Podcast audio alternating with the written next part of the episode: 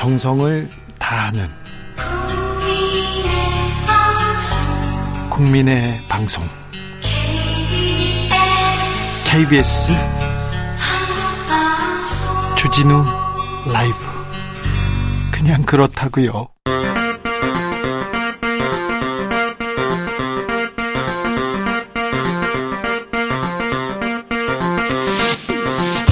주진우 라이브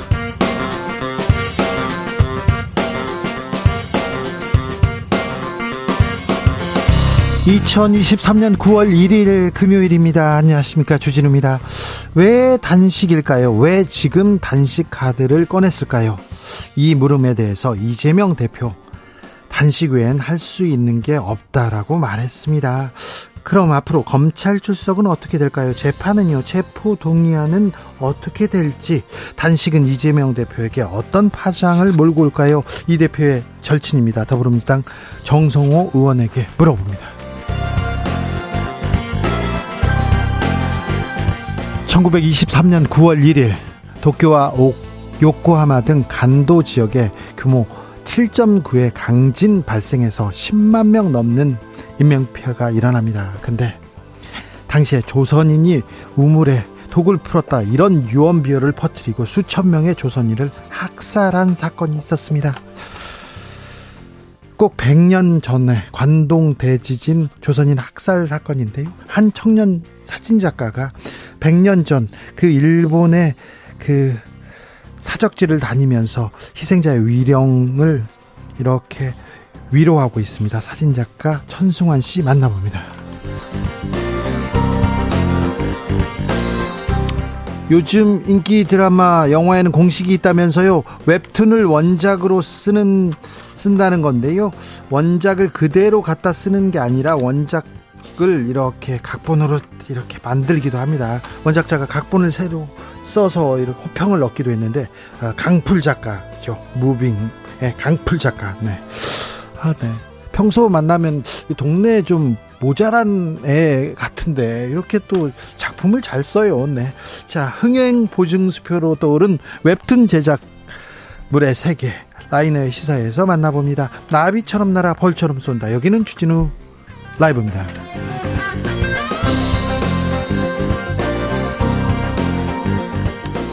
오늘도 자중자애 겸손하고 진정성 있게 여러분과 함께 하겠습니다. 모자라라고 해가지고 그런데 진짜 조금 어디가 좀 많이 부족하다 이런 생각 가끔 들어요. 갑자기 얘기하다가 갑자기 심각한 얘기를 하다가 갑자기 부인이 보고 싶다고 일어나서 가요. 그리고 아 이런 친구가 어떻게 이런 작가가 아 이렇게 좋은 작품을 쓰는지 참 네. 벌써 9월입니다. 9월입니다. 추석도 얼마 남지 않았는데요.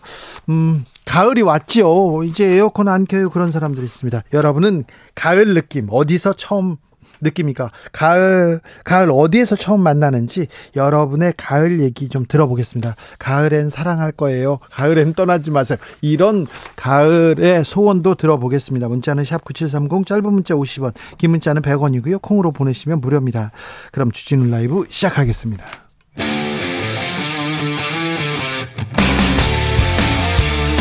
탐사보도 외길 인생 20년. 주 기자가 제일 싫어하는 것은?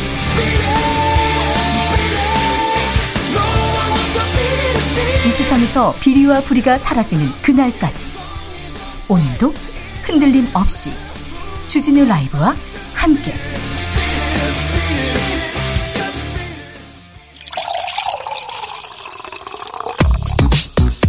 진짜 중요한 뉴스만 쭉 뽑아냈습니다. 주스 정상근 기자 어서 오세요. 안녕하십니까. 윤 대통령이 국립외교원 60주년 기념사를 했습니다. 아, 윤 대통령 발언 논란이 되는데요. 한번 듣고 올까요?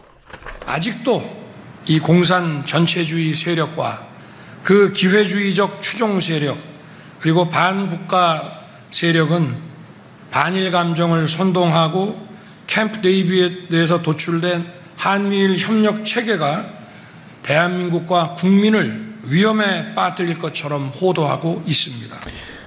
윤석열 대통령 우리의 자유가 끊임없이 위협받고 있다고 말했어요?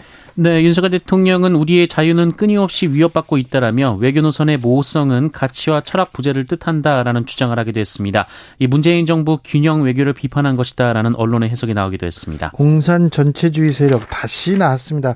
이 공산 전체주의 세력이 누군지 과연 존재하는지에 대한 의문은 커져만 가고 있는데요. 이 부분에 대해서도 좀 명확한 얘기가 나왔으면 좋겠어요. 간첩이 있다면 간첩을 일단 잡아야 될 텐데 간첩은 안 잡고 계속 얘기만 나오는 걸까? 이런 부분에 대해서는 좀 고민해 보겠습니다.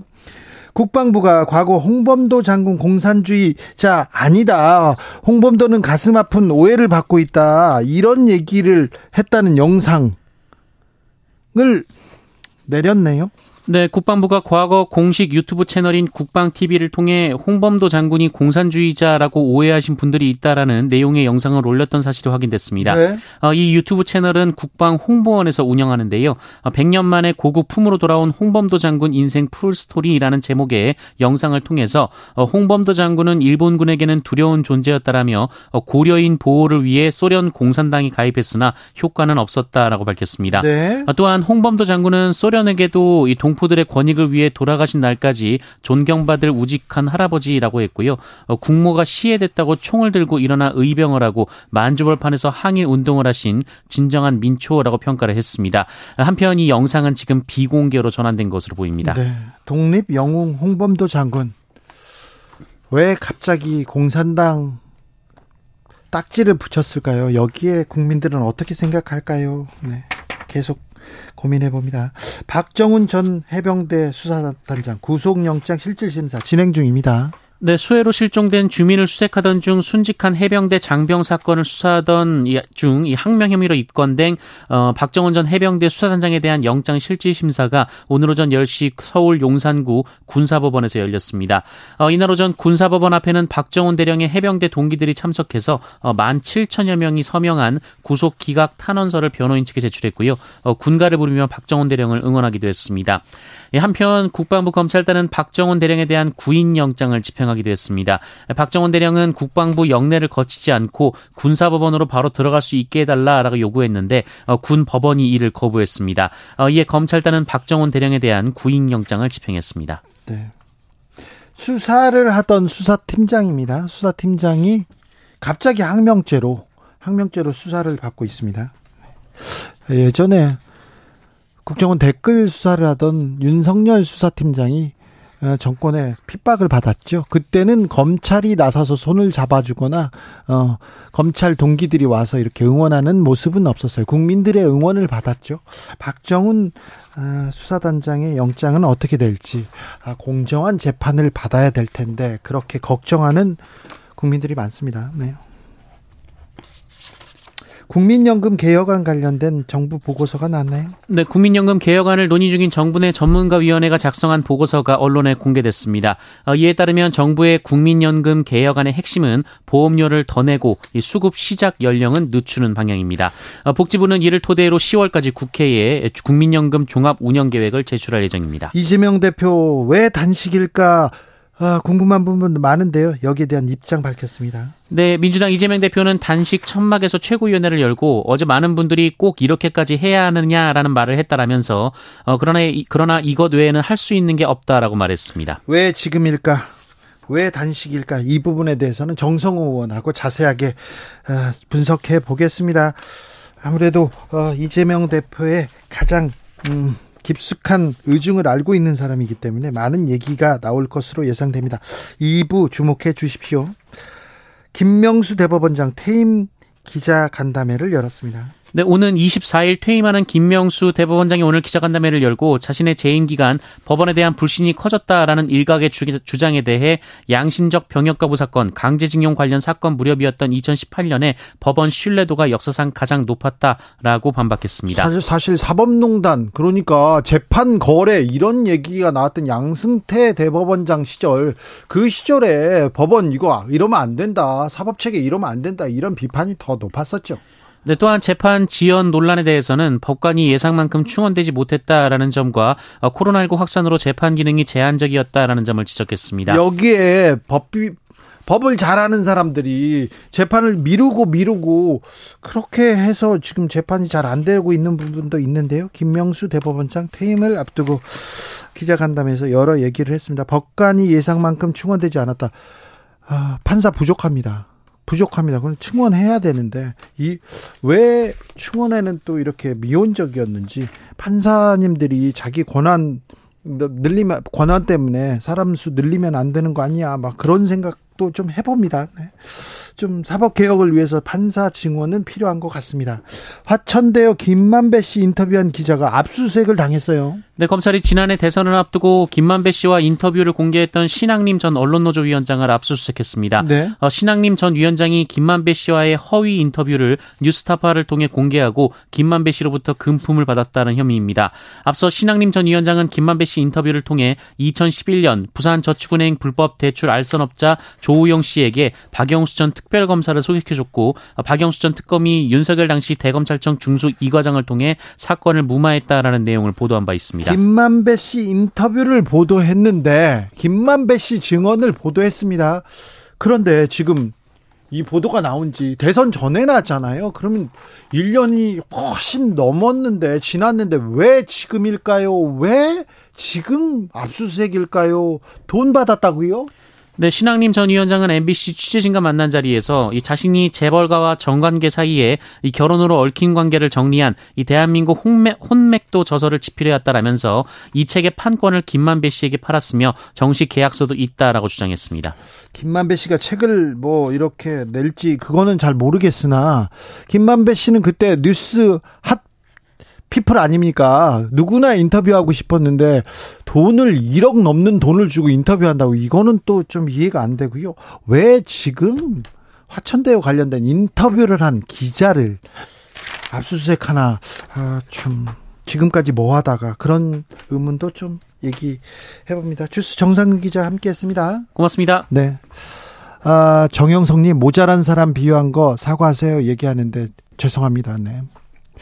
제, 제, 제가 동네에서 강풀 작가하고 친하게 지내는데요. 하도 이상한 짓을 많이 해가지고요. 예, 저기, 별명이 그거였는데요. 네, 죄송합니다. 8430 주 기자님도 평소에 보면 동네 백수 같아요. 예, 저도 좀 많이 모자랍니다. 알고 있습니다. 네. 그 얘기 서로 하는 건데, 네. 좀 양해해 주세요. 아, 누구를 비하하는 게 아닙니다. 네. 강풀을 정확하게 표현한 거고요. 어, 뭐라고 해야 되나. 음. 어, 그래도 그래도 모자라다, 부족하다 이런 것도 좀 좀 자제해야 됩니다. 사실입니다. 죄송합니다. 네, 제가 많이 모자라서요. 네. 9월 시작됐습니다. 네. 가을이 왔다고요? 네. 어떻게 느끼십니까? 물어볼게요. 5145님, 저는요, 먹는 것부터 가을을 느낍니다. 먹는 것에서요? 냉모밀, 냉면에서 점점 뜨거운 국물이 땡기기 시작하는 건데요. 저 요즘 순대국 더 만납니다. 아, 가을 들어오면 순대국입니까? 가을에는 순대국이지. 이렇게 얘기하는 제 아는 형은요, 뉴욕은 순대국이야. 뉴욕에서도 순대국 먹고요. 아이고 도쿄는 순대국이지. 도쿄에서도 순대국 먹습니다. 근데 9월에 순덕 순대국이다. 이거는 좀 몰랐어요. 1598님 음. 귀뚜라미 소리 들리면 가을이구나 합니다. 귀뚜라미 울기 시작하죠. 네. 아, 저도 전화를 이렇게 하는데 거기서 귀뚜라미가 울더라고요. 그래서 아 가을이구나 그래서 생각했습니다. 전재덕님 가을이 오면요 공기 바람결이 달라져요. 요즘 바람 좋아요. 요즘 바람 좋습니다. 요즘 하늘 좋습니다. 좀 걷고요, 좀 생각하고요. 사랑하는 사람하고 이렇게 손잡고 좀 다니세요. 네. 사랑하는 사람이 떠났다고요. 예, 죄송합니다. 네. 6466님, 아버지께서요, 건물 주변 관리 일을 하시는데요. 가을에 낙엽 때문에 힘들다고 벌써부터 걱정합니다. 아, 그렇죠. 낙엽 이렇게 아름답고 뭐 낭만적인데 또 치우는 입장에선 그렇죠. 3825님, 요즘 새벽에 이불 덮게 됩니다. 그때가 가을입니다. 아, 요즘 이불 잘 덮어야 돼요. 아, 창문 열고 자면 춥습니다. 네, 감기 조심하셔야 됩니다. 700 3님께서 9월 4일은요. 사랑하는 아내의 생일입니다. 아내의 생일이 오면 가을의 시작이죠. 아, 네. 9월에 이렇게 네. 네. 아, 사랑하는 아내의 생일이 오면 가을이다. 아우 낭만적이다. 아우 좋으시겠네요. 그렇게 좋아요? 아직도? 아유 네. 네. 네, 잘, 잘 보내세요. 네. 3123님. 저는 매일, 쟤는 체중계, 올라가는데 체중에서 가을을 느낍니다. 아, 그래요? 날이 선선해지면 왜 그리 밥맛이 좋아지는지 1년 중에 이맘때 체중이 급격히 늘면서요. 가을이 온 것을 온몸으로 체감합니다. 네. 온몸으로 체감할 수도 있겠네요. 네. 주진우 라이브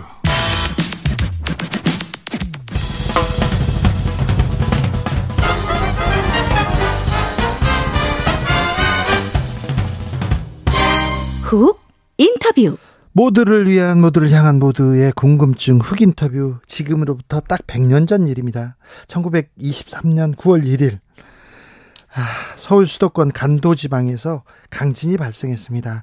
사망자와 행방불명자 아, 10만 명이 넘었어요. 10만 명이. 그런데요.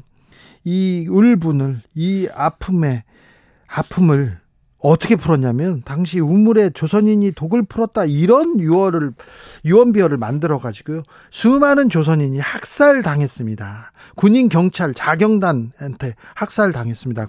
한동 조선인 대학살 사건인데요. 100년 뒤 일본을 찾아 당시 현장을 기록하는 청년이 있습니다. 어, 사진 작가 전승환 작가한테 물어봅니다. 작가님 안녕하세요. 네 안녕하세요. 네 작가님 지금은 어디세요? 어, 저는 지금 일본 도쿄에 있습니다. 네. 도쿄에서 이 사진 찍고 계세요? 아, 네. 네, 일본에서 지금 현재 어, 8월 30일에 일본으로 와서 31일인 어제는 사이타마현 요리 마을에서 그 구하경이라고 하는 조선인의 추도식에 참석을 하고 백주기 추모대에 참석을 했고요. 백주기인 오늘은 사이타마현 혼조 진보하라 구마가야 지역의 추도식에 참석을 했습니다. 어, 관동 조선인 대학살 이 사건에 주목한 이유는 어디에 있습니까? 언제부터 관심을 가지게 되신 겁니까? 아, 2017년에 이제 처음 이준익 감독의 영화 박열을 통해서 관심을 가지게 되었는데, 네. 그 박열의 약 15분 정도의 그 관동대 지진 조선인 학살에 대한 내용이 그 묘사가 되거든요. 예. 그때 이제 때마침 영화를 본 뒤에 한 1, 2개월 뒤에 그 도쿄에 갈 일이 있어가지고 그때 처음에 이제 도쿄의 아라카와 강변에 호센카라는 시민단체에서 세운 위령비를 찾아가게 되면서 이 관동대지진 조선인 학살에 관심을 가지게 되었습니다. 관동대지진 조선인 학살, 어, 여러 곳에서 추모하고 있습니까? 그 일본 사람들은 잘 알고 있습니까? 어, 네, 그, 지금 워낙 다양한, 어, 이게 산재된 여러 곳에서 이제 있었던 사건이다 보니까, 어, 날짜는 다르지만 그 날짜에 그 학살이 일어난 사건, 어, 사건이 있던 장소에서 추모 행사가 진행이 되고 있고, 어, 엄청 많은 일본인이 함께하고 있다고는 말씀드리기는 어렵지만, 네. 그래도 그, 그 사회에서, 어, 의식 있는 일본인들이 함께 참여하고 있습니다. 일본에서는 이 관동 조선인 대학살 어떻게 기록하고 있습니까?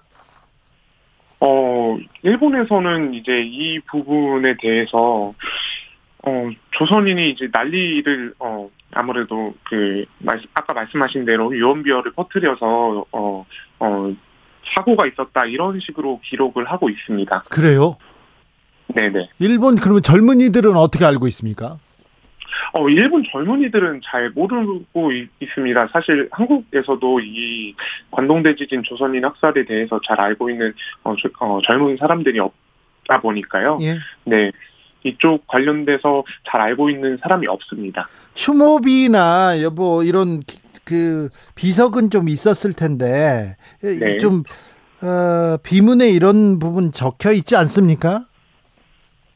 어, 추모비에 보면은 대부분의 위령비에는 이제 일본인들의 그러한 행위를 어, 굉장히 간접적으로 표현하면서 그 조선인을 조선인이라고 적지도 않고 명확한 학살의 주체가 생략되어 있고 이제 안타깝게 대한 주, 그 사람에 대한 위로를 한다는 내용이 써 있는데요. 네. 어, 그, 그렇지만 이제 그런 위령비만 있는 것 뿐만 아니고 아라카와의 이제 아까 말씀드렸던 호센카에서 시민단체에서 세운 위령비에는 군대 경찰 자경단에 의해서 살해된 조선인에 대해 추모한다는 내용도 쓰여 있기도 합니다. 네. 카메라를 들고요. 주로 네네. 네. 그 어떤 부분에 지금 집중해서 이렇게 어, 작품에 담고 있습니까? 어, 아무래도 이제 잘 알려지지 않은 사건이다 보니까 예. 이거를 이제 최대한 많은 분들에게 알릴 수 있는 것이 어떻게 할 수 있을까라는 부분에 초점을 해서 네. 어그 장소나 어 그다음에 위령비의 내용을 또렷하게 살펴볼 수 있게끔 조금 어 초점을 맞춰서 사진을 찍고 있습니다. 그래요? 그러면 묘지, 위령비, 추모비 이런 부분 이렇게 주로 찍습니까? 네, 맞습니다. 네. 어, 작업을 할 때 만난 일본인들은 뭐라고 합니까? 어, 사이타마의 이제 구마가야라는 지역에서 한 일본인 할머니께서는 이제 그 제가 위령비를 열심히 청소하고 있으니까 청소요. 어떤 사건 그 어떤 이 관계가 있어서 청소를 하냐라고 여쭤보셨는데요. 네. 그 뒤에 이제 가족들을 데리고 와서 예. 과거 어 일본인이 잘못한 행동을 기억해야 된다고 손자에게 이렇게 말을 하더라고요. 아이고. 그 부분이 조금 기억에 남습니다. 네, 또 양심 있는 분들은 또 있어요. 네, 맞습니다. 음, 자, 100년이 지났습니다. 이 역사를 우리는 어떻게 기억하고 기록해야 한다고 보시는지요? 어, 역사를 왜곡하지 말고 있는 그대로 봐야 된다고 생각을 하는데요. 네. 당시 일본인들 기저에 조선인에 대한 차별 의식과 계급 의식이 있었으며 그러한 생각들이 관동대지진이라는 혼란한 사회와 유언비어라는 매개체를 통해서 폭발했다고 생각합니다. 네. 그래서 결국 많은 사람들이 학살, 학살당했다고 생각을 하는데요. 하지만 그 사회 속에서도 분명 조선인을 위해서 도왔던 어, 사나다 치아키 씨나 오, 오카오 스네기치, 뭐 무라우 리키츠라 같은 양심 있는 일부 일부의 일본인도 있었습니다. 그리고 우리는 어, 있는 학살을 어, 그대로 기억을 해야 되고 어, 일부 양심 있는 일본인도 있었다는 사실도 기억을 해야 된다고 생각을 하는데 다만 이 부분에서 경계돼야 경계해야 될 부분은 학살이 있었다는 역사를 먼저 일본에서 인정을 하고 네. 명백히 기억하고 기록 되어야 양심 있는 일본인에 대한 내용도 우리가 함께 기억하고 어, 기록할 수 있다고 생각을 합니다. 하토야마 전 일본 총리는 음, 도쿄 한국인 희생자 추념식에 참석해서 간토 대지진 학살 조사 미흡했다 잘못 사죄해야 된다 이런 얘기도 있습니다. 음, 그런데 이 사건에 대해서 지금 우리 정부나 일본 정부 별 말이 없어요? 네, 안 그래도 저도 오늘 그 네이버 뉴스나 이런 것들을 이제 중간중간 다니면서 살펴봤는데 네. 어, 없었고 그다음에 제가 오늘 추도식 세 군데를 다녀왔는데 대한민국 정부에서 보낸 뭐 어떤 헌화나 이런 것도 없더라고요. 헌화도 안 했습니까? 네, 그 대한민국 정부에서 뭔가를 보냈다라는 건 없었고 민단이나 이제 이런 데에서 네. 보냈던 부분만 있습니다. 아이고 참 정부가 어디 있는지 묻지 않을 수가 없네요. 작가님, 전시회는 네. 언제 하세요? 어, 전시회는 지금 진행을 하고 있습니다. 어디서요? 29, 아, 8월 29일부터 어, 9월 23일까지 성북구에 네. 있는 문화공간 이육사에서 네. 전, 전시를 진행하고 있습니다. 알겠습니다. 네. 후쿠시마 오염수에 대해서도 좀 이런저런 얘기 듣습니까? 일본에서? 네, 오늘도 이제 후쿠시마 오염수 관련해서 일본인 기자분하고 이제 한, 한 10분 정도 이야기를 했는데 굉장히 안타까운 부분이라고 생각합니다. 100년 전에 이제 관동대지진 조선인 학살 당시에 희생된 이들은 국가가 제대로 없었기 때문에 보호받지 못한 채 한 줌의 흙으로 사라졌거든요. 그리고 지금까지도 제대로 된 진상 규명도 못 하지 못하고 있습니다. 그런데 지금은 우리에게 국가가 있고 정부가 있는데 어, 국민을 제대로 보호하고 있지 못하고 있는 것이 아닌가라는 생각이 듭니다. 늘 계속 과학적으로 과학적으로 위험하지 않다고 이야기하는데 그 실험이 오랜 시간을 들여서 진행한 것이 아니기 때문에 당장 위험하지 않다고 하더라도 1% 아니 0.00001%의 위험성이 있다면 국가는 그 무엇 보다 최우선으로 국민의 안전을 생각해야 된다고. 생각합니다. 그런데 우리 정부는 우리 국민의 안전보다 일본과의 관계를 최우선으로 생각하였습니다. 이 부분이 우리 국민들이 정부에게 화가 나는 부분이지 않을까 생각하고 있습니다. 당장 지금 우리에게 오염수에 대한 문제가 크게 나타나지는 않을 겁니다. 하지만 이게 쌓이고 쌓이고 그렇게 후대에 우리는 분명 이 문제가 큰 사회적 문제로 다가올 것이고 우리는 조금 더 후대에게 살기 좋은 세상을 만들기 위해 노력했던 선대와 다르게 하나의 폭탄을 후대에 넘겨준 것이라고 생각합니다. 네. 굉장히 부끄럽지 않을 수 없습니다. 김무섭님께서 일본은 자기들 잘못에 대해서는 전혀 반성도 없고요. 아직도 독도는 일본 땅이라고 우기고요.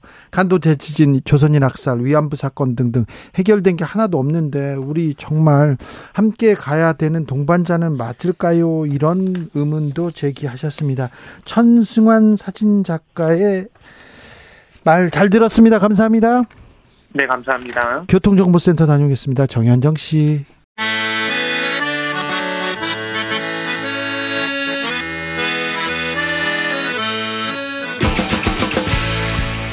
역사를 잊은 민족에게 미래는 없다. 역사에서 배우고 미래를 열어가겠습니다. 애국심으로 미래를 여는 남자들 애국 미남단. 애국 미남단 1호 단원입니다. 역사학자 전우영 교수 모셨습니다. 어서 오세요. 네, 안녕하세요. 네. 교수님 뵙고 싶었어요. 감사합니다. 네, 물어보고 싶었어요. 예. 왜 홍범도일까요, 지금?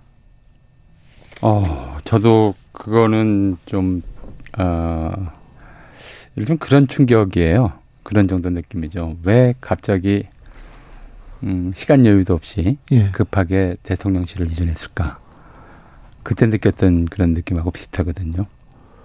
왜 지금 답할 수가 없는 그런 질문이죠. 아니 근데 홍범도 장군은 독립운동가고 독립 영웅 아닙니까? 그만한 영웅이 없죠. 예. 독립전쟁사에서. 네. 그만한 영웅이 없고 그만한 희생을 치른 분도 없어요.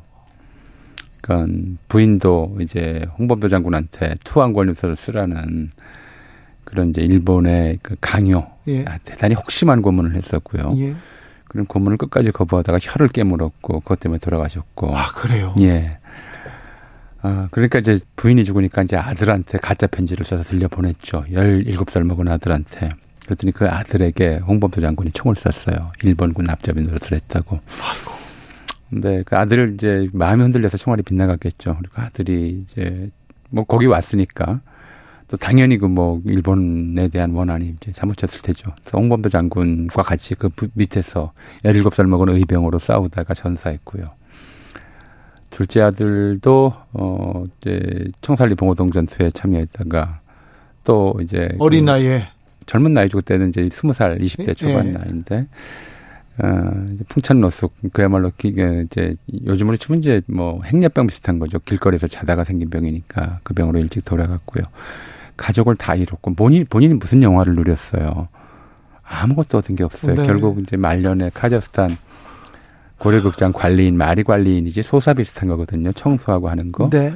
그러다 돌아가셨던 분이거든요. 근데 예. 평생을 이제 어 게다가 이분은 천민으로 태어났어요. 네. 그러니까 어려서나 젊어서 천하다 천민이라고 구박받고 멸시받고 그런 일생을 살았거든요. 나라가 이분한테서 보태준 게 하나도 없어요. 동포가 이분에게 되게 잘해준 게 하나도 없어요. 아이고.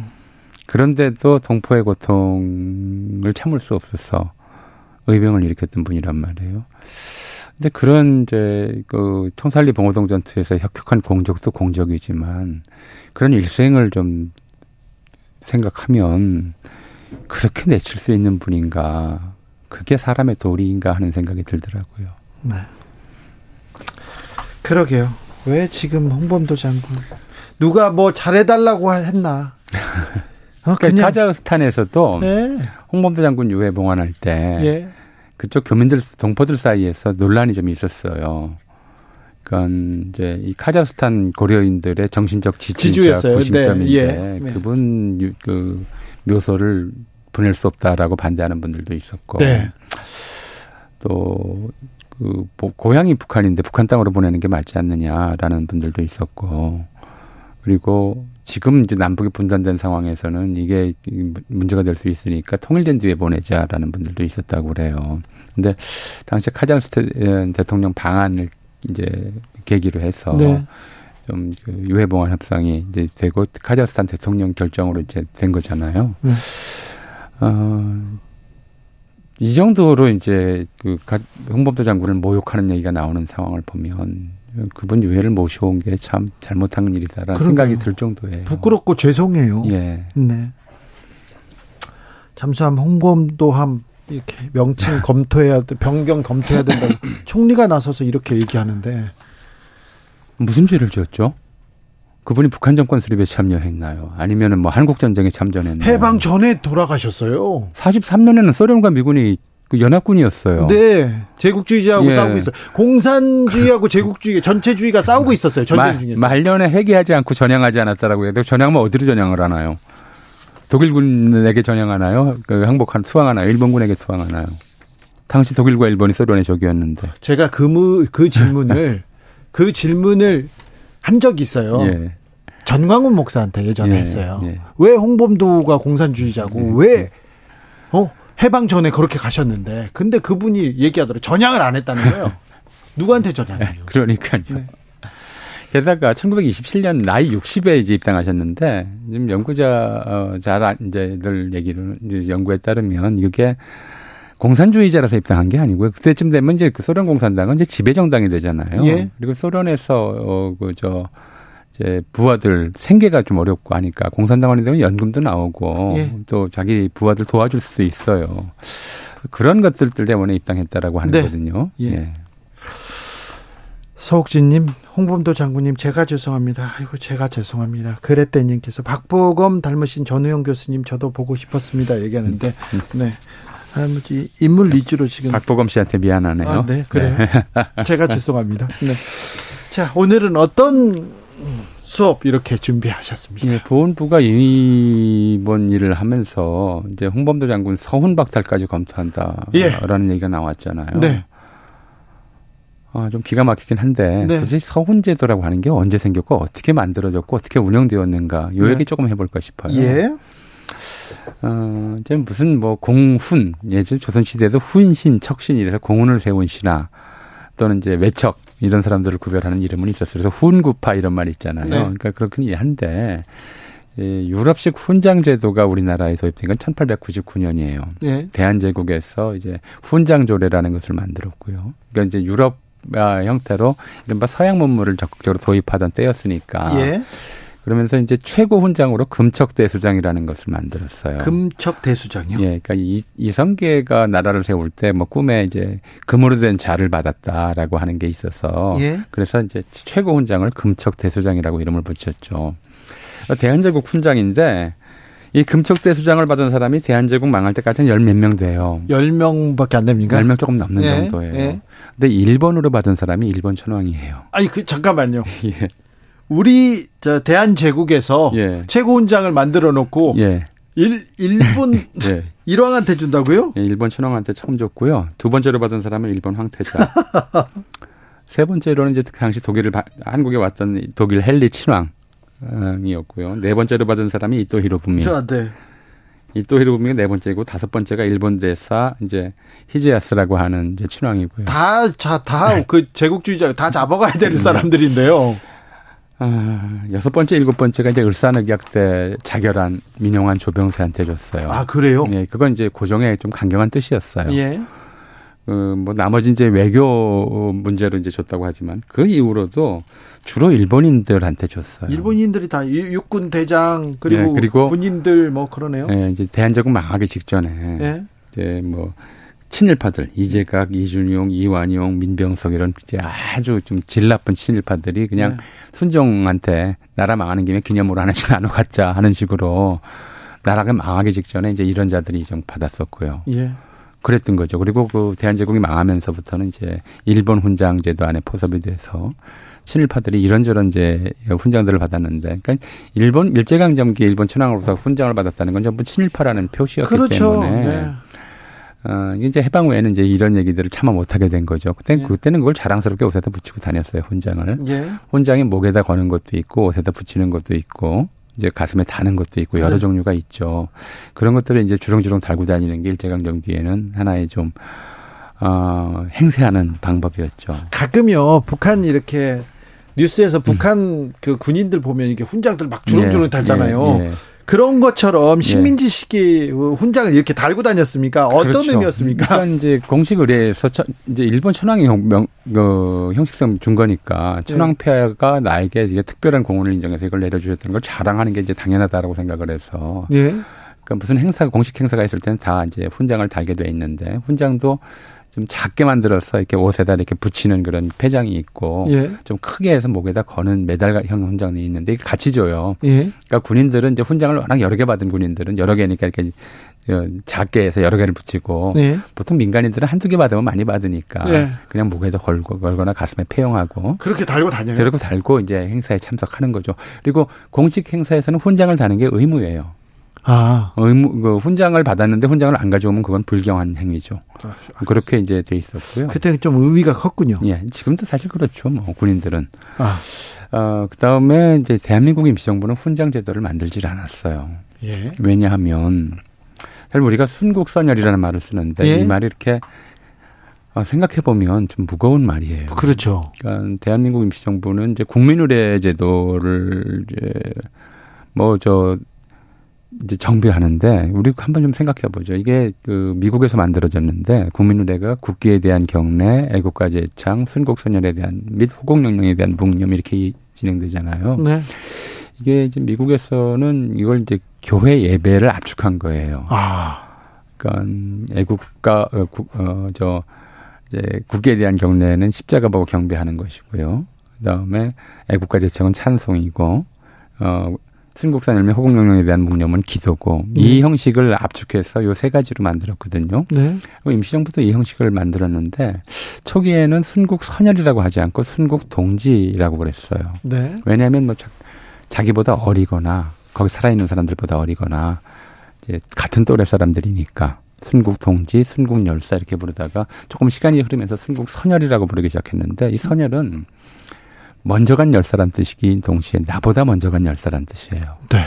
내가 그 뒤를 따르겠다는 각오로 붙인 이름이기 때문에 네. 나도 곧 죽을 것이다. 그래서 함부로 부를 수 있는 이름이 아니죠. 가벼운 네. 이름이 아니에요. 그래서 저는 아, 이제 선열로 부르지 말고 그냥 열사로 부르자 하는 게 더 낫지 않겠나는 생각도 하는데요.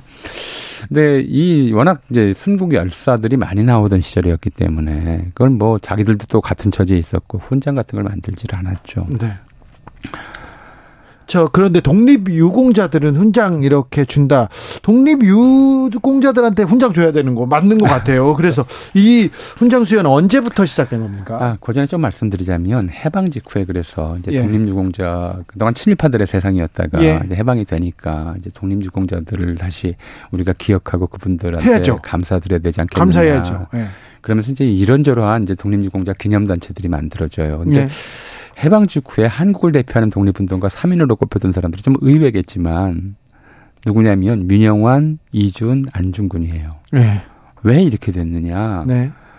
뭐 홍범도 장군이나 김좌진 장군, 뭐 유관순 열사 이런 사람들, 윤봉길 의사 이런 사람들 이름도 안 나왔어요 초기에는. 네. 왜 그랬냐면 일본 교과서에 나오는 이름들이었어요. 아. 그리고 일본 교과서에서 이들을 독립운동의 영웅으로 묘사한 게 아니라 네.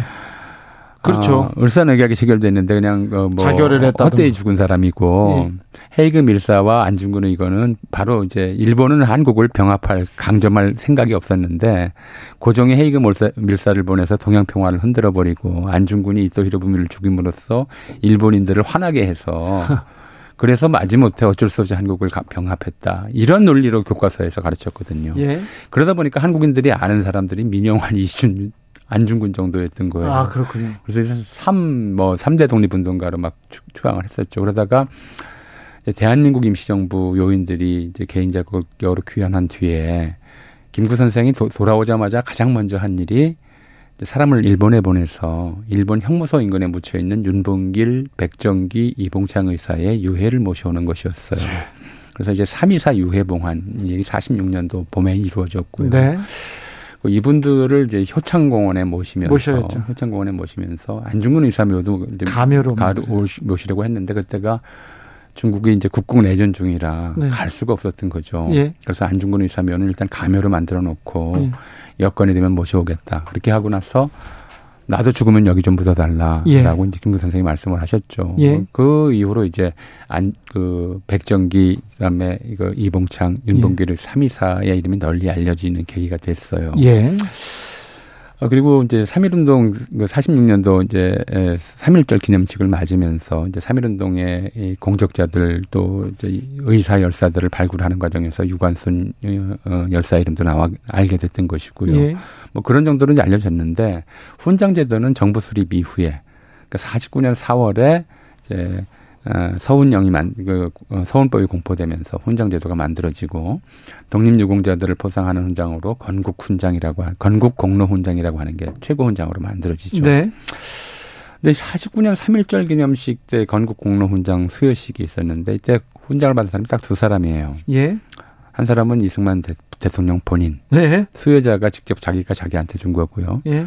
또한 사람은 부통령 이시영. 아, 이거 그랬어요? 단 두 사람한테만 줍니다. 자기네들이 만들어서 자기가 받았군요. 그러니까 이시영 선생한테는 부통령이고 나이도 이승만 대통령보다 많았어요. 네. 그러니까 자기만 받기는 좀 그, 그랬는지 이시영 부통령까지도 줬는데 다른 네. 독립운동가들은 한 사람도 안 줬죠. 그래요. 그리고 50년 또 3월에 두 번째 건국공로 훈장 수여식이 있었는데 이거는 국내에서 있은 게 아니고 미국에서 열렸어요. 네. 미국에서 열렸고 훈장은 당시 주미대사였던 나중에 총리를 한 장면 씨가 대신 훈장을 좀 어, 대신 줬죠. 12명이 훈장을 받았는데 전부 미국인 캐나다인이었어요. 음. 그 중에는 우리가 아는 좀 뭐, 아, 저 주미대사, 뭐, 그, 선교사이자 주미대사를 지낸 호, 호레이스 알렌, 그리고, 어, 이제, 그 고종의 밀사 역할을 했던 호버트, 그, 어, 헐버트, 허버트, 헐버트, 호머 헐버트, 네. 이런 사람들도 있지만, 나머지 분들은 지금 한국 역사학에서도 조사를 그렇게 했는데도 모르는 분들이 많아요. 그냥 뭐 주, 공적 그러면 뭐 이승만 대통령의 뭐 어, 멘토였다. 아. 아 유리한 문필로 이승만 대통령을 도왔다. 뭐 이런 식으로 네. 건국공로 훈장을 12명한테 이제 외국 미국인한테만 준 거죠. 그리고 한국 전쟁 거치면서 또 이제 한국 전쟁 당시 공적을 세웠던 사람들한테 또 건국공로훈장을 또 줘요. 10명 정도 되는데, 뭐, 벤플리트 유엔군 사령관이라든가, 또그 중에는 이제, 어, 장개석 중국 총통, 그 다음에 치리키의 대통령, 네. 그 다음에 그 유명한 저, 춘천에 가면 이디오피아라고 하는 어, 커피숍이 있죠. 네. 어, 유명해요. 예, 예. 어, 근데 거기가 이디오피아 셀라시아 황제가 춘천을 방문했다고 해서 붙인 이름이거든요. 네. 그 셀라시아 황제 이런 사람들한테도 건국 공로 훈장을 줬죠. 역시 이승만 대통령 퇴임할 때까지 한국인 중에 건국 공로 훈장을 받은 사람은 추가로 한 명도 없었습니다. 아니 그러면 독립운동가들은 언제 받았어요? 그러니까 5.16 나고 아. 5.16 군사 쿠데타 나고 이제 어, 국가재건 최고회의 네. 혁명정권 이승만 정부에서는 그럼 독립운동가는 하나도 상 상훈을 못 받았다고요? 네. 상 준 사람이 없어요. 그것도 조금 아이러니네요. 아이러니가 아니고 실제로 그랬어요. 독립운동은 이승만 본인 혼자 한 것처럼 사실은 이제 이일 걸 생각하시면 돼요. 지금 네. 북한에 홍범도 장군 북한에 북한으로 보내라 이런 사람들이 있잖아요. 네. 근데 북한에서는 홍범도 장군을 그렇게 높이 평가를 안 해요. 네. 자기들이 김일성이 다 했다고 주장하니까. 그러니까요. 그렇게 주장하니까 이제 북한에서는 사실은 내친 독립운동가인 셈이거든요. 뭐 예. 뭐 우리가 우리가 홍범도 장군을 이제 그 높이 평가하고 추앙하는 것은 독립운동의 정통성이 우리 남쪽에 있다는 걸 보여주는 그런 하나의 그래서 모셔와야죠. 그렇죠. 그렇죠. 그래서 우리가 아니 우리는 줘야죠. 무슨 뭐 친일파의 후손이고 뭐 독립운동가들은 다 북한 후손이냐 이렇게 얘기를 할, 이렇게 얘기할 수가 없잖아요. 아, 그러면 안, 그러면 안 되는 거죠. 역사에 대한 모욕이죠. 그렇죠. 우리 국민에 대한 모욕이고. 예. 그 무슨 뭐 친일파가 대한민국을 건국했고 독립운동가는 북한을 건국했냐 이렇게 생각하면 안 되잖아요. 그럼요. 절대 예. 안 되죠. 근데 지금 이제 그런 그러니까 홍범도 장관은 북한으로 보내자는 게 그런 얘기를 하는 거거든요. 아, 이게 동, 예, 독립운동가는 다 북한 쪽으로 보내버리고 친일파는 다 우리가 모시자 이런 식의 얘기를 하고 있는 거잖아요. 지금 독립군 동, 흉상을 네. 치우고 친일파 흉상을 갖다 놓게 이게 또 이게. 이건 이제 이른바 민족사적 정통성에 관련되어 있는 문제란 말이에요. 이게 박정희가 쓴 말인데 민족사적 정통이라고 하는 말은 애초에 네. 사실 그것과 관련된 문제인데 좀 정말 터무니없이 처리를 하고 있는데 하여튼 바, 이 박정희 전 대통령은 그래도 독립운동가를 서운했죠. 뭐 이제 그것도 좀 논란이 있었어요. 그래요? 왜냐하면 이제 당시 독립운동가 중에 서원을 거부한 사람들이 있었어요. 아하. 어, 그러니까 이제 일본군 출신한테 우리가 네. 일본군 싸웠는데 예. 일본군 편에서 만주군으로서 일본군 어, 이었던 사람한테 훈장 받을 수 없다고 거부한 장준하 선생도 그랬고요. 예, 있었고요. 네. 게다가 이제 이승만 정권 때는 어떤 일이 있었냐면 이제 김구 선생 돌아가신 다음에 효창공원에 묻혔죠. 예. 그러니까 효창공원이 김구, 백정기, 뭐 저 이봉창 독립 열사들 이제 묘소가 됐는데 그 자리 바로 앞에다가 이제 웃고 떠들라고 운동장을 지었어요. 효창 운동장. 효창 운동장. 네. 당시에 말이 많았죠. 아. 어떻게 해도 너무한다. 어떻게 독립 어, 열사들, 예. 순국 의사들 무덤 앞에다가 이렇게 웃고 떠드는 장소를 만드느냐. 그런 만큼 이승만 전 대통령은 이제 그 북한의 김일성이 자기가 혼자 독립운동 다 했다고 주장하는 것처럼 예? 자기 혼자 독립운동을 다 했다고 주장을 했었어요. 아, 그렇군요. 이승만과 예. 저기 이승만 그리고 저 김일성 둘 다 혼자 다 했다 이렇게 지금 평양에 있는 이제 김일성 동상 어마어마하게 크잖아요. 예. 근데 어 58년도 이승만 대통령 동상이 있었을 때 남산에 있었을 때는 그게 세계에서 가장 큰 동상이었어요. 아 그렇군요. 예. 예. 뭐 남과 북이 그 당시에 비슷하게는 막 이제 같은 거죠. 예. 어, 그리고 이제 박정희 전 대통령은 이제 그 쿠데타의 명분, 그러니까 군사정변의 명분을 위해서라도 이제 이승만이 안 했던 독립운동과 포상을 하는 것이 이제 정통성을 확립하는 데 도움이 된다고 판단을 해서 이제 그 당시에 한 열두, 열여덟 명 정도를 이제 독립운동 중장 이렇게 가장 좀 높은 훈장을 줬었고요. 한국공로 훈장. 그분이 그때 뭐 최익현, 허위, 안창호 뭐 이런 분들이었어요. 그때 김자진 장군 들어가죠. 예, 김자진 들어갔고. 근데 김자진 장군 흉상을 왜 지운다는 겁니까? 김자진 장군 형상 결국 안 치우겠다고 이제 얘기를 하는데 이제 바꿨지만요. 예, 예. 처음에는 그때 들어갔던 것이고 그리고 홍범도 장군은 좀 더 뒤에 이제 연구를 하면서 이제 들어갔죠. 예, 들어가게 됐고요. 그런 거였거든요. 어, 그래서 이제 박정희 대통령 때 그5.16 나고 바로 그 이듬, 이듬해에 비로소 이제 독립운동 유공자에 대한 포상이 시작됐죠. 그런데요. 예. 서훈이 취소된 사례도 좀 있어요. 건국공로 훈장 작 이제 중에서 이제 대한민국장은 딱 한 번 취소된 걸로 알고 있고요. 예. 좀그 그 아래급 뭐 대통령장이나 독립장이나 이쪽에서는 여러 좀 취소된 사람들이 있습니다. 뭐 대표적으로 이제 가짜 기록을 만들어서 제출한 아. 그런 이제 경우도 있고요. 어 최고훈장에서 서훈이 취소된 경우는 이제 인천 김성수 같은 경우에 그때도 논란이 많았죠. 예. 훈장 취소가 굉장히 어려운 일이었고요. 사실은 훈장 심사 자체가 굉장히 어려워요. 독립유공자 심사 자체가 어 지금 현재 우리나라의 독립유공자로 돼 있는 분들이 한 6만 명 정도 예, 서운된 분이 그 중에 가족 뭐 후손도 없는 분들이 한만 팔천 명, 이만 명 가까이 된다고 그래요. 네. 근데 실제로 일제강점기에 투옥됐던 사람들은 훨씬 더 많아요. 네. 그리고 투옥되지 않은 거 않고 해외에서 독립운동 사람들은 훨씬 더 많은데 기록이 없어서 증빙 기록이 없어서 독립유공자임에도 소원 못한 경우들도 좀 많죠. 그렇군요. 예. 예. 그런데요, 이렇게 좀 정권이 바뀔 때마다 이런 역사 논쟁이 벌어집니다. 이념 논쟁 휩쓸립니다. 어, 바뀔 때마다라고 보기는 어려울 것 같아요. 네네. 그러니까 이제 노태우 정부, 김영삼 정부 광복 50년이 이제 김영삼 정부 때였어요. 그때 일종의 좀 서운에 대한 원칙을 좀 바꿔요. 네. 그러니까 이제 일제강점기에 사회주의 활동을 했더라도 북한 정권에 협력하지 않았다면 네. 이제 어, 이건 우리 우리나라 우리 독립운동 대한민국의 독립운동가로 인정해야 된다라고 하는 얘기를 하기 시작해요. 왜냐하면 네. 아까 말씀드렸듯이 이제 이 사회주의 독립운동가까지 포용해야 네. 남북 통일에 대비해서 또는 남북 체제 경쟁에 대비해서 우리가 독립운동의 정통성을 가지고 있다. 너희들은 아주 협소하게 김일성 일파만의 독립운동만을 인정하지만 그렇죠. 우리는 모든 독립운동을 우리 우리 국가 형성의 전사로서 네. 끌어안는다. 이런 이제 정통성과 관련된 문제였기 때문에 오히려 이거는 또좀 네. 네. 자랑할 만한 일이죠. 그래서 이제 김영삼 정권 때 이 상해 임시정부 대한민국 임시정부 초대 국무총리였던 이동희 선생에게 이제 건국 훈장을 수여하죠. 예. 이게 이분이 이제 그 이분이야말로 진짜 사회주의자였거든요. 네. 한인 사회당 당수였었고요. 예. 그러니까 그렇게 함으로써 이제 그 대한민국의 정통성을 좀 더 다진다 이런 이제 취지가 있었고요. 그 기조는 변하지 않았어요. 사실은 네. 뭐좀 이제 좀더 어, 깐깐하게 하거나 좀 더 넓혀주거나 하는 차이는 있었어도 김영삼 정권 뭐 그 이후에 김대중, 노무현, 이명박, 박근혜 정권 때까지 이미 수요한 독립유공자 서훈을 예컨대 노골적인 친일 경력이 발견돼서 이제 어, 취소된 김, 어, 인, 김 김성수. 어, 김성수를 제외하고는 달리 그런 이유들 때문에 취소된 사례가 없거든요. 예. 근데 지금 이제 어, 때 아니게 김영삼 정권 이래 우리 정부의 일관된 방침이었던 그 어, 사회주의 활동을 했더라도 북한 정권에 협력하지 않았으면 우리 독립유공자로 인정한다는 게 원칙을 허물려고 하는 거죠. 그게 이제 도대체 왜 그러는지 어, 납득하기 어려운 그런 어, 상황이라고 보이고요. 네. 왜 그런지 이해가 안 돼요.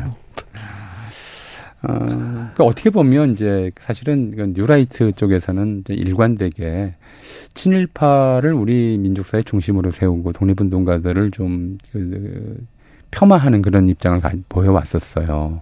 그게 이제 경제적 합리성에서 보자면 친일파가 더 훌륭한 사람이다라는 주장이었었거든요.